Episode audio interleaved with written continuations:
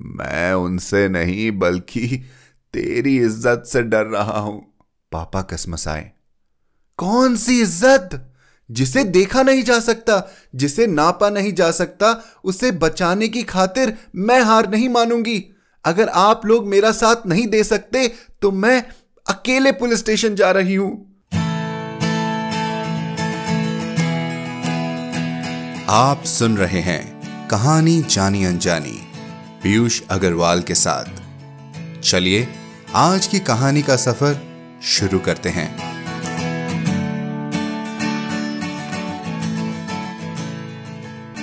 नमस्कार दोस्तों, त्योहारों का सिलसिला बरकरार रखते हुए आप सबको विजयदशमी की बहुत बहुत शुभकामनाएँ। आज 15 अक्टूबर, अनकही कहानियाँ में कहानी सबमिट करने की आखिरी तिथि है। जी हाँ, हमारे पास बहुत सी एंट्रीज आ चुकी हैं। और आप भी आज ही भेजें। एक अप्रकाशित अनकही कहानी। क्या पता आपकी कहानी ही बन जाए सबकी पसंदीदा। सर्वश्रेष्ठ कहानी को कैश प्राइस के साथ यहाँ पॉडकास्ट पर फीचर किया जाएगा। तो बिल्कुल भी देर न कीजिए। और जानकारी के लिए जाए पीयूष अग्रवाल डॉट कॉम पर। मैं आप सभी का शुक्रिया भी अदा करना चाहूँगा, जिन्होंने हमारे पिचहत्तरवें एपिसोड की बधाइयाँ दी और अपने योगदान से सपोर्ट भी किया। हमें लिखते रहिए hello at the rate Piyush Agrawal dot com पर। चलिए, आगे बढ़ते हैं। तो आज है दशहरा। बुराई पर अच्छाई की जीत की सीख देता त्योहार। तो क्यों ना हमारी आज की कहानी भी ऐसी ही हो। जी हाँ, हम लाए हैं मैं चुप नहीं रहूँगी, जिसे लिखा है संजीव जायसवाल उर्फ़ संजय जी ने। संजीव जी पूर्व आईआरपीएस ऑफिसर हैं तथा आरडीएसओ के पद से सेवानिवृत्त हैं।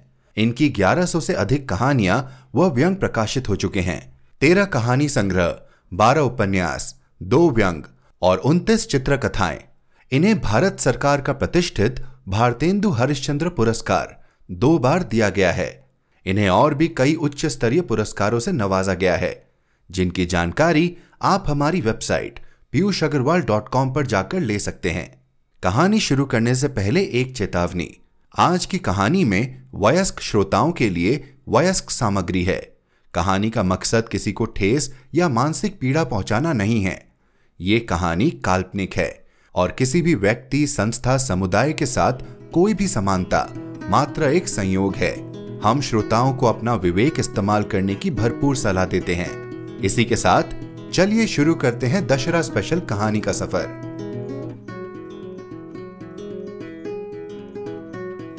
मैं चुप नहीं रहूँगी। संजीव जायसवाल, संजय। मोनिका की जब आँखें खुली, तब उसका शरीर बुरी तरह टूट रहा था। कुछ अजीब सा एहसास होने पर उसने अपने शरीर पर पड़ी चादर हटाई। वह पूरी तरह निर्वस्त्र थी। उसके कपड़े डबल बेड के कोने में पड़े थे। हाँ यह यह सब कैसे हो गया? वह यहाँ कैसे आ गई? वह तो वह तो अमन अमन को अपने नोट्स दिखाने उसके घर आई थी। हाँ अमन अमन कहाँ गया? क्या उसे नहीं मालूम कि उसके साथ यह सब क्या हो गया? कहीं क, क, कहीं इस सब के पीछे उसी का हाथ तो नहीं? नहीं नहीं। अमन ऐसा नहीं कर सकता। वह तो उससे प्यार करता है। फिर यह सब किसने और कैसे कैसे किया? मोनिका का दिमाग चकरा कर रह गया। उसके सोचने समझने की शक्ति समाप्त होती जा रही थी। किसी तरह अपने टूटते शरीर को संभालते हुए वह बिस्तर से उतरी। कपड़े पहनने के बाद उसने बेडरूम का दरवाज़ा खोलने की कोशिश की, लेकिन वह बाहर से बंद था। उसने कई बार दरवाज़ा थपथपाया, लेकिन कोई आहट नहीं मिली। परेशान मोनिका लस्त पस्त सी वहीं रखे सोफे पर गिर पड़ी। अमन, एक प्रभावशाली मंत्री दीनानाथ चौधरी का एक लौता बेटा और उसका सहपाठी था। दोनों एक दूसरे को पसंद करते थे। अमन तो कई बार उससे अपने प्यार का इजहार कर चुका था। वह उसे महँगे होटलों में घुमाने ले जाना चाहता था, लेकिन मोनिका अभी अपना पूरा ध्यान पढ़ाई पर केंद्रित किए हुए थी।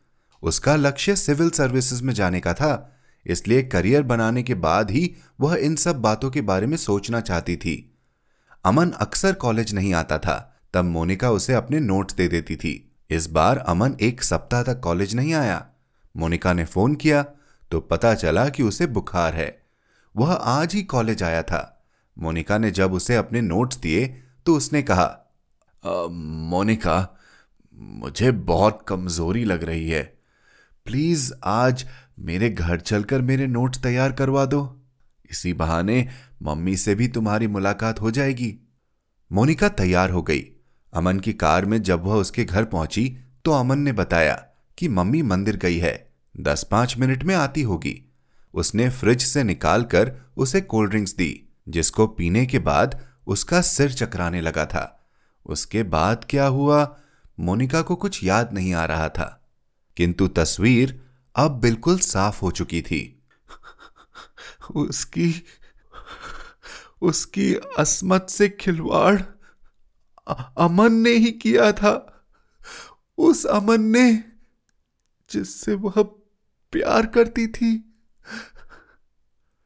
मोनिका की आँखों से आँसू बह निकले। अपने शरीर को संभालते हुए वह एक बार फिर उठी और पूरी शक्ति से दरवाज़ा पीटने लगी। इस बार दरवाज़ा खुल गया। सामने ही अमन खड़ा था। उसकी आँखें नशे से लाल थी। उसे देखते ही मोनिका उसके सीने पर घूसे बरसाते हुए फफक पड़ी। अमन, यह क्या किया तुमने? प्यार किया है। जीप भरकर तुम्हें प्यार किया है। अमन मुस्कुराया। यह प्यार नहीं है, यह पाप है। अरे पगली, यही सच्चा प्यार है, जो एक लड़का एक लड़की से करता है। अमन ने मोनिका की ठुड्डी को ऊपर उठाते हुए उसकी कोपलों को चूमा। मोनिका ने अपनी अश्रुपूरित पलकों को उठाकर अमन के चेहरे की ओर देखा। फिर उसके चौड़े सीने पर सिर टिकाते हुए बोली, अमन, अब मुझसे शादी कर लो।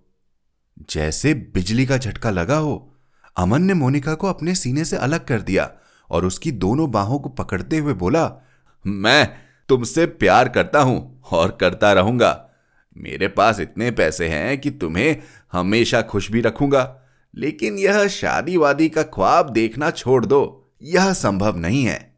जैसे तुषारपात हुआ हो, मोनिका ने अपने को अमन की बाहों से छुड़ा लिया और भर्राए स्वर में बोली इसका मतलब तुम पैसों के बल पर मुझे अपनी रखेल बनाना चाहते हो?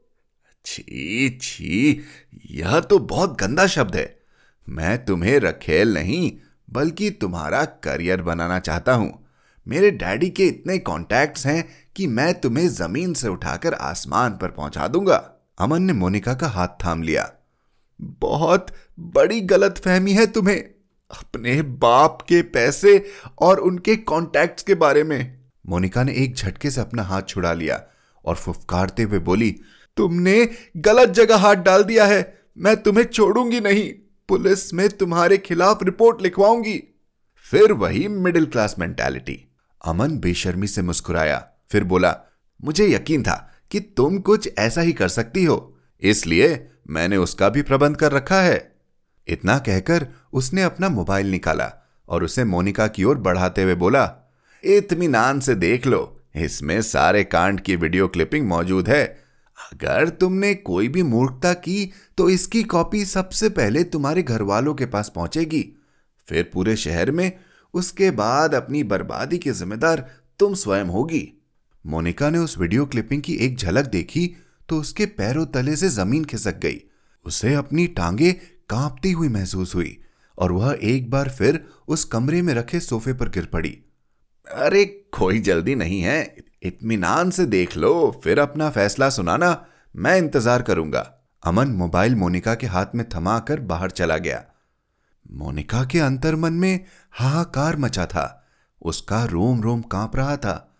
अपनी बेबसी पर एक बार फिर उसके आँसू निकल आए। वह समझ गई थी कि अब इस अंधेरी सुरंग से बाहर निकल पाना संभव नहीं था। उसे अमन के इशारों पर नाचना ही होगा। उसे अमन की सेक्स लेव बनना ही पड़ेगा। सेक्स स्लेव मोनिका की सोच को झटका लगा। वह देश की सबसे शक्तिशाली सेवा, सिविल सर्विसेज़ की तैयारी कर रही थी। एक दिन प्रशासन की भागदौड़ थामना उसका सपना था। और वह एक गुंडे के सामने हार मान ले। नहीं, वह इतनी कमज़ोर नहीं है। वह इसका मुकाबला करेगी। उसके साथ जो अन्याय हुआ है, उसका प्रतिकार करेगी।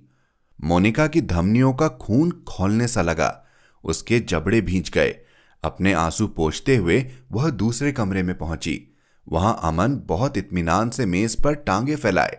बियर पी रहा था। स्वीट हार्ट क्या फैसला लिया?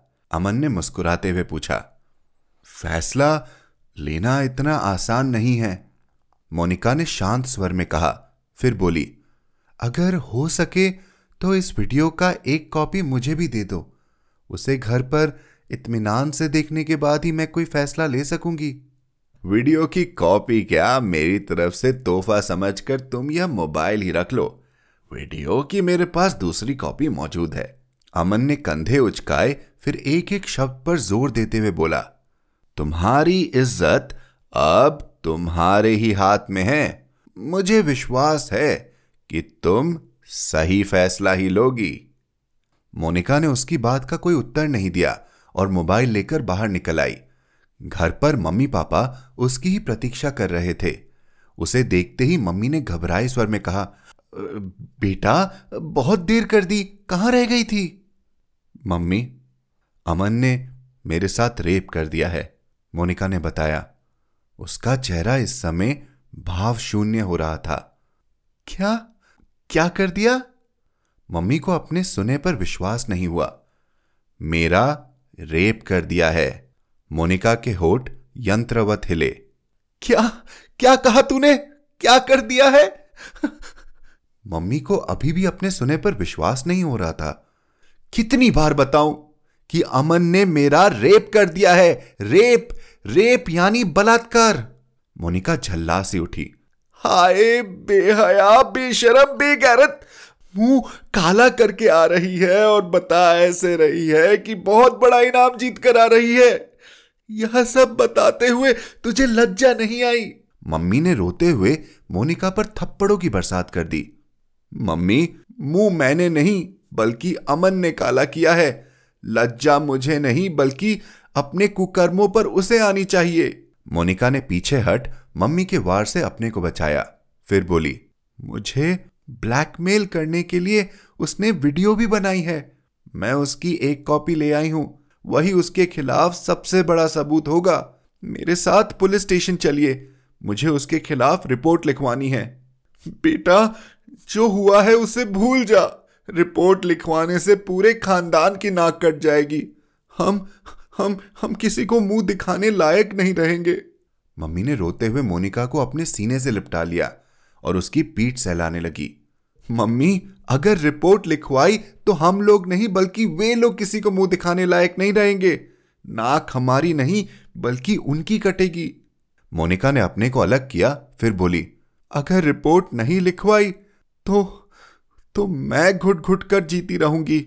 सोते, जागते, उस अपराध की सजा भुगतूँगी जो मैंने नहीं, बल्कि किसी और ने किया है। तू समझती क्यों नहीं? हम लड़की वाले हैं। बदनामी हमेशा लड़की की ही होती है।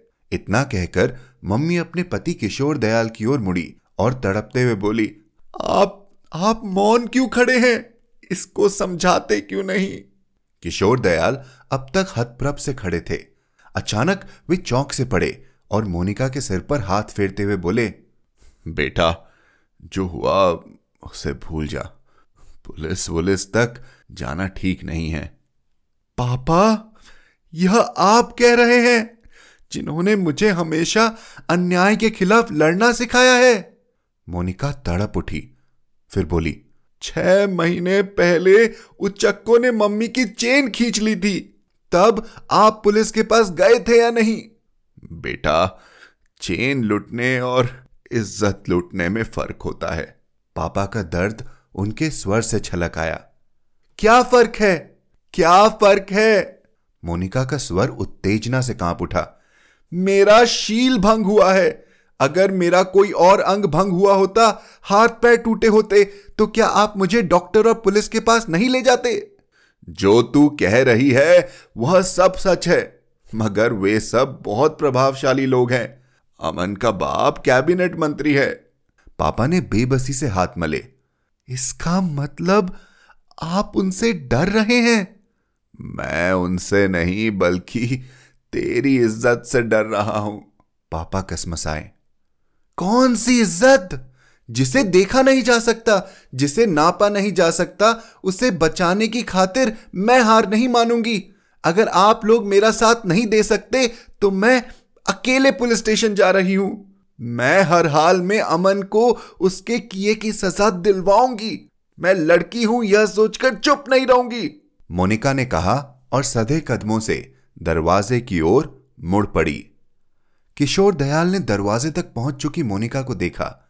फिर लड़खड़ाते कदमों से उसके पीछे आते हुए बोले रु, रुक जा बेटी मैं तेरे साथ हूँ। भावनाओं का तूफ़ान लिए दोनों पुलिस स्टेशन पहुँच गए। पुलिस इंस्पेक्टर ने ध्यान से उनकी बात सुनी। फिर किशोर दयाल की ओर मुड़ते हुए बोले ये आजकल की पीढ़ी बहुत जल्दी में है। सोचती है कि दुनिया को बदल देने की सारी ज़िम्मेदारी उनके कंधे पर ही है। भले ही मुँह के बल क्यों ना गिरे, लेकिन रीति रिवाजों को तोड़ेंगे ज़रूर। मगर आप तो पढ़े लिखे और समझदार आदमी हैं। क्या आपको अंदाज़ा नहीं है कि आप कितनी बड़ी गलती करने जा रहे हैं?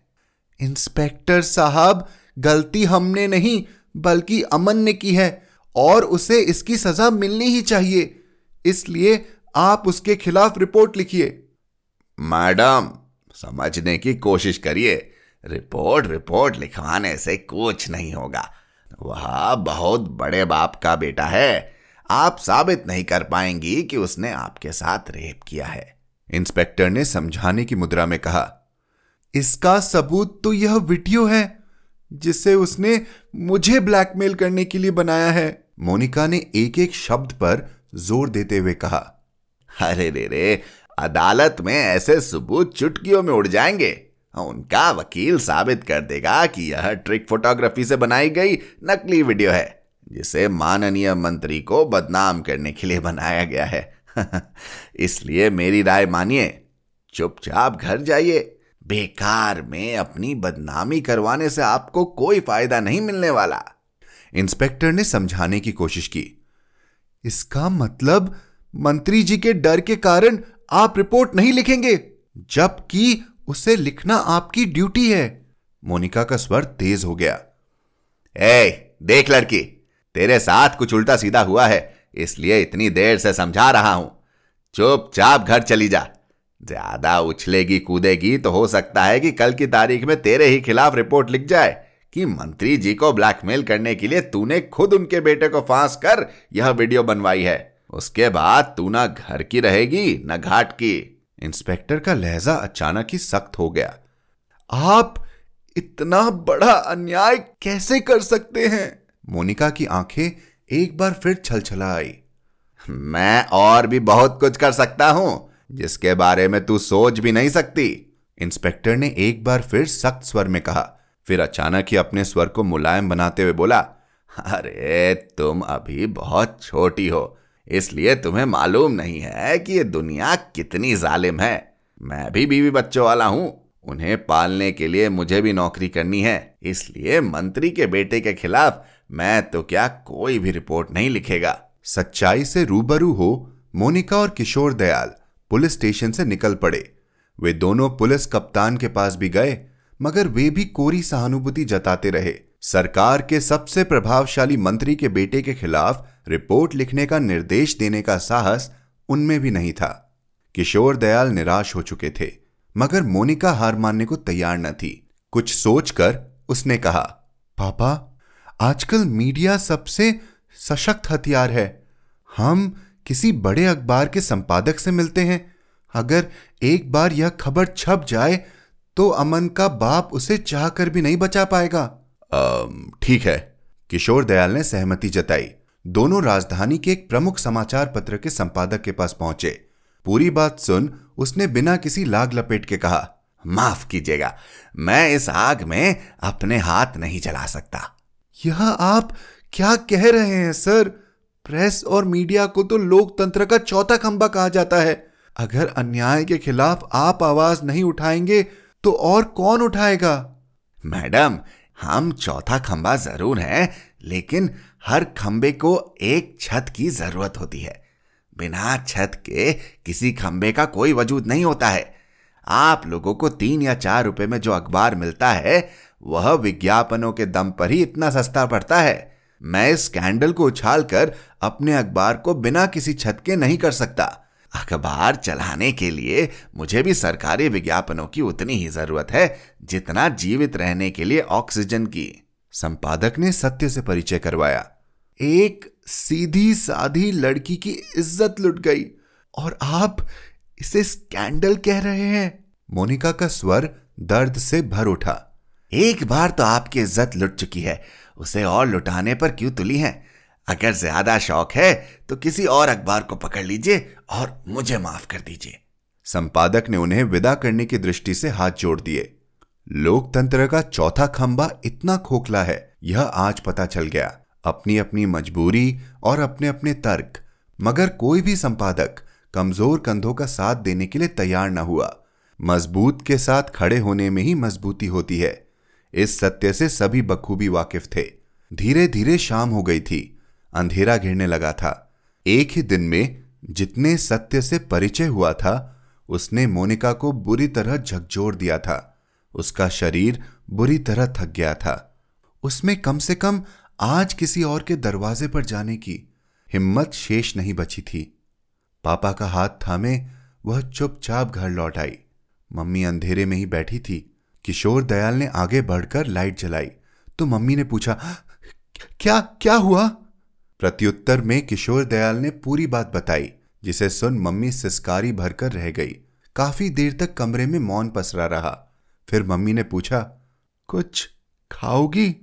ले आऊँ? हाँ मम्मी, खाऊँगी, ज़रूर खाऊँगी। मुझे बहुत लंबी लड़ाई लड़नी है और भूखे पेट ज़्यादा देर नहीं लड़ा जा सकता। इसलिए मैं खाऊँगी भरपेट खाऊँगी। जिस पाप में मेरी कोई गलती नहीं है। उसके लिए शोक मनाकर मैं खुद को नहीं जलाऊँगी। मम्मी ने कुछ नहीं कहा, लेकिन उनकी आँखों से आँसू छलक आए, जिन्हें पोछते हुए वे किचन की ओर चली गई। किशोर दयाल चुपचाप ही बैठे रहे। ऐसा लग रहा था जैसे उनके पास शब्द ही समाप्त हो गए हो। मम्मी थोड़ी ही देर में पराठे सेक लाई। उन्हें खाकर मोनिका ने प्लेट रखी थी कि उसके मोबाइल की घंटी बज उठी। उसने देखा कि कोई अनजान नंबर था। उसने मोबाइल ऑन करते हुए कहा हेलो? मिस मोनिका चौधरी बोल रही हैं। जी आप कौन? मैं अमन का बदनसीब बाप चौधरी दीनानाथ बोल रहा हूँ। अचानक मोनिका की छठी इंद्रिया जागृत हो गई। उसने तुरंत मोबाइल का रिकॉर्डिंग मोड ऑन कर दिया और बोली इसका मतलब आपके कुत्तों ने आप तक खबर पहुँचा दी? बेटा तुम्हारे साथ जो कुछ भी हुआ उसके लिए मुझे बहुत अफसोस है। लेकिन जो बीत गया वह वापस नहीं आ सकता। इसलिए बीस लाख रुपए ले लो और इस मामले को यहीं समाप्त कर दो। मंत्री जी ने शांत स्वर में कहा ज़रूर समाप्त कर दूँगी। बस मेरे एक प्रश्न का उत्तर दे दीजिए। कैसा प्रश्न? अगर यही घटना आपकी बेटी के साथ हुई होती तो आप कितने रुपए लेकर यह मामला समाप्त करते? गुस्ताख लड़की, तुझे मालूम नहीं कि तू किसके साथ बात कर रही है। मंत्री महोदय चीख पड़े। अच्छी तरह से जानती हूँ कि मैं एक बलात्कारी के बेईमान बाप से बात कर रही हूँ। मोनिका का भी स्वर तेज हो गया। तो यह भी जानती होगी कि अगर मैं एक इशारा कर दूँ तो तेरी लाश भी ढूंढ नहीं मिलेगी। इसलिए जो दे रहा हूँ, उसे चुपचाप रख ले और अपना मुँह बंद कर। कल सुबह तक बीस लाख रुपए तेरे घर पहुँच जाएँगे। मंत्री जी दांत पीसते हुए बोले। मोनिका ने बिना कुछ कहे फ़ोन काट दिया किशोर दयाल पूरी बात समझ गए थे। अतः समझाते हुए बोले, बेटा, वे बहुत प्रभावशाली लोग हैं। उनके खिलाफ कुछ नहीं हो सकता। पापा, मेरे खिलाफ अन्याय हुआ है। मैं चुप नहीं बैठूँगी। तो तुम क्या करोगी? नहीं जानती। मगर मैं चुप नहीं रहूँगी। मोनिका ने कहा और कमरे में चली गई। बिस्तर पर लेटे लेटे वह काफ़ी देर तक सोचती रही, मगर तय नहीं कर पा रही थी कि क्या करे। पुलिस, प्रशासन, मीडिया कोई भी उसका साथ देने के लिए तैयार नहीं था। तो क्या उसे हार मान लेनी चाहिए? नहीं, वह हार नहीं मानेगी। तो क्या करेगी? इस प्रश्न का उत्तर उसके पास न था। Social media. अचानक एक बिजली सी कौंधी सोशल मीडिया की शक्ति असीमित है, उसे सोशल मीडिया का सहारा लेना चाहिए। किंतु, क्या यह आत्मघाती कदम नहीं होगा? क्या इससे उसकी अपनी आबरू तार तार नहीं हो जाएगी? कहीं वह लोगों के मनोरंजन का पात्र तो नहीं बन जाएगी? पूरी रात मोनिका बिस्तर पर करवटें बदलती रही, मगर सुबह की किरणें फूटते फूटते उसके मन में उजियाले की किरण फूट पड़ी। उसे चोट पहुँची थी। उसकी अंतरात्मा तक में घाव लगे थे और अपने घाव दूसरों को दिखलाने में कोई बुराई नहीं थी। एक कठोर निर्णय लेते हुए वह बिस्तर से उठ बैठी। लैपटॉप पर उसने अपना फेसबुक अकाउंट खोला और लिखने लगी, सभी साथियों और शुभचिंतकों को अबला कही जाने वाली स्त्री जाति की एक प्रतिनिधि का नमस्कार। मुझे क्षमा करिएगा। आज मैं वह दुस्साहस करने जा रही हूँ जो बहुत पहले किया जाना चाहिए था, लेकिन आज तक किसी ने नहीं किया। किंतु किसी ना किसी को कभी ना कभी तो पहल करनी ही थी। इज़्ज़त इज़्ज़त क्या होती है? इसकी परिभाषा क्या है? यह एक पक्षीय क्यों होती है? यह हमेशा स्त्री की ही क्यों लुटती है? लुटेरे की इज़्ज़त अखंडित क्यों रहती है? इस इज़्ज़त की सुचिता और अखंडता की ज़िम्मेदारी केवल स्त्री के ही जिम्मे क्यों? क्या पुरुष के कौमार्य और उसकी मर्यादा को अच्छुन रखना आवश्यक नहीं? यदि बलात्कार से स्त्री का शरीर अपवित्र हो जाता है तो उसे अपवित्र करने वाले पुरुष का शरीर पवित्र कैसे रह सकता है? अपराधी की बजाय अपराध की सजा वह भुगते जिसके साथ अन्याय हुआ है। यह कहाँ का न्याय है? यह वे प्रश्न हैं जिनके उत्तर बहुत पहले ही दिए जाने चाहिए थे। किंतु ये प्रश्न अनुत्तरित रह गए। इसलिए पुरुष को जन्म देने वाली स्त्री आज भी पुरुषों के जुल्म सहने के लिए मजबूर है। कल मेरे साथ एक प्रभावशाली मंत्री के बेटे ने रेप किया। मैं हमेशा के लिए उसकी सेक्स लेव बन जाऊँ। इसलिए उसने उस कुकर्म का वीडियो भी बना लिया। ऐसी स्थिति में एक स्त्री के पास दो ही रास्ते बचते हैं। पहला यह कि वह कुकर्मों के इशारे पर नाचे और दूसरा यह कि वह आत्महत्या कर ले। मगर मैंने तीसरा रास्ता चुना है। अपने बलात्कार का वीडियो मैं खुद अपलोड कर रही हूँ, क्योंकि मंत्री के भय से पुलिस, प्रशासन, मीडिया कोई भी मेरी मदद करने के लिए तैयार नहीं है। हो सकता है इसके बाद दुनिया मेरी नग्नता पर चटखारे ले, लेकिन अपने बलात्कारियों के सामने नित्य निर्वस्त्र होकर जिल्लत भरी ज़िंदगी जीने से शायद यह कम शर्मनाक होगा। कोई भी निर्णय लेने से पहले आप लोग इतना अवश्य सोचिएगा कि अगर मेरे साथ बलात्कार हुआ है तो इसमें मेरा दोष क्या है? मैं मुँह छिपाती क्यों फिरूं? मैं आत्महत्या क्यों करूँ? मैंने तय किया है कि मैं चुप नहीं रहूँगी। अगर आपको मेरी बात जायज़ लगे तो मेरी आवाज़ के साथ अपनी आवाज़ ज़रूर मिलाइएगा।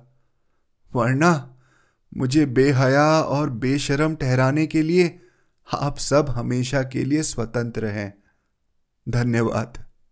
इतना लिखने के बाद मोनिका ने अमन से मिले वीडियो क्लिपिंग और मंत्री दीनानाथ चौधरी की ऑडियो क्लिपिंग को फेसबुक पर अपलोड कर दिया। उसके बाद वहीं से उसे व्हाट्सएप के कई ग्रुप पर फॉरवर्ड कर दिया। जैसे बहुत बड़ा बोझ सिर से उतर गया हो, राहत की सांस लेते हुए मोनिका बिस्तर पर लेट गई। चंद पलों बाद ही वह किसी बच्चे की भांति नींद के आगोश में समाती चली गई। ऐसा भी कभी हो सकता है। अकल्पनीय सत्य, अविश्वसनीय यथार्थ। किसी ने सोचा भी न था कि बलात्कार का शिकार होने वाली लड़की मुँह छुपाने के बजाय अपने ही बलात्कार का वीडियो ऑनलाइन कर देगी। चंद पलों में मोनिका का वीडियो और ऑडियो दोनों ही वायरल हो गए। हर गली, हर मोड़, हर दुकान, हर मकान, हर ऑफ़िस और हर फोरम पर उसके ही चर्चे हो रहे थे। पक्ष और विपक्ष में तर्क दिए जा रहे थे। एक इसे बेशर्मी करार देता तो दस लोग अदम्य साहस। नारियों और नारी संगठों के तो जैसे सब्र का बाँध ही टूट गया हो। मैं चुप नहीं रहूँगी! के बैनर और तख्ती लिए हर गली कूचे से महिलाओं के जत्थे बाहर निकलने लगे। हज़ारों की भीड़ ने दीनानाथ चौधरी के बंगले को घेर लिया। दूसरे शहरों से भी महिलाओं की भीड़ मोनिका के समर्थन में उसके घर के बाहर जमा होने लगी। हर ज़ुबान पर बस एक ही आवाज़ थी मैं चुप नहीं रहूँगी, मैं चुप नहीं रहूँगी। सहमते हुए चला हवा का एक झोंका देखते ही देखते प्रचंड तूफ़ान का रूप धारण कर चुका था, जिसके आगे सरकार के भी पैर उखड़ने लगे थे। दोपहर होते होते दीनानाथ चौधरी को मंत्रिमंडल से बर्खास्त करने और अमन को जेल भेजने की खबर आ गई। साथियों, अगर किसी लड़की के साथ बलात्कार हुआ है तो उसे मुँह नहीं छुपाना चाहिए। उसे अपनी आत्मा पर लगे घाव को वैसे ही दिखाना चाहिए जैसे शरीर पर लगे दूसरे घाव को दिखाया जाता है। शर्मसार उसे नहीं, बल्कि उसे होना चाहिए जिसने यह अपराध किया है। इसलिए जिस दिन आप सब चुप न रहने का निर्णय कर लेंगी, उस दिन से अपराध अपने आप रुक जाएँगे। मोनिका अपने घर के सामने जमा स्त्रियों की भीड़ को संबोधित कर रही थी। और सभी की आँखों में उसके लिए प्रशंसा के भाव थे। उसने जो दिशा दिखलाई थी, उसका अनुसरण करना ही अपनी सुरक्षा का सबसे सुरक्षित मार्ग था।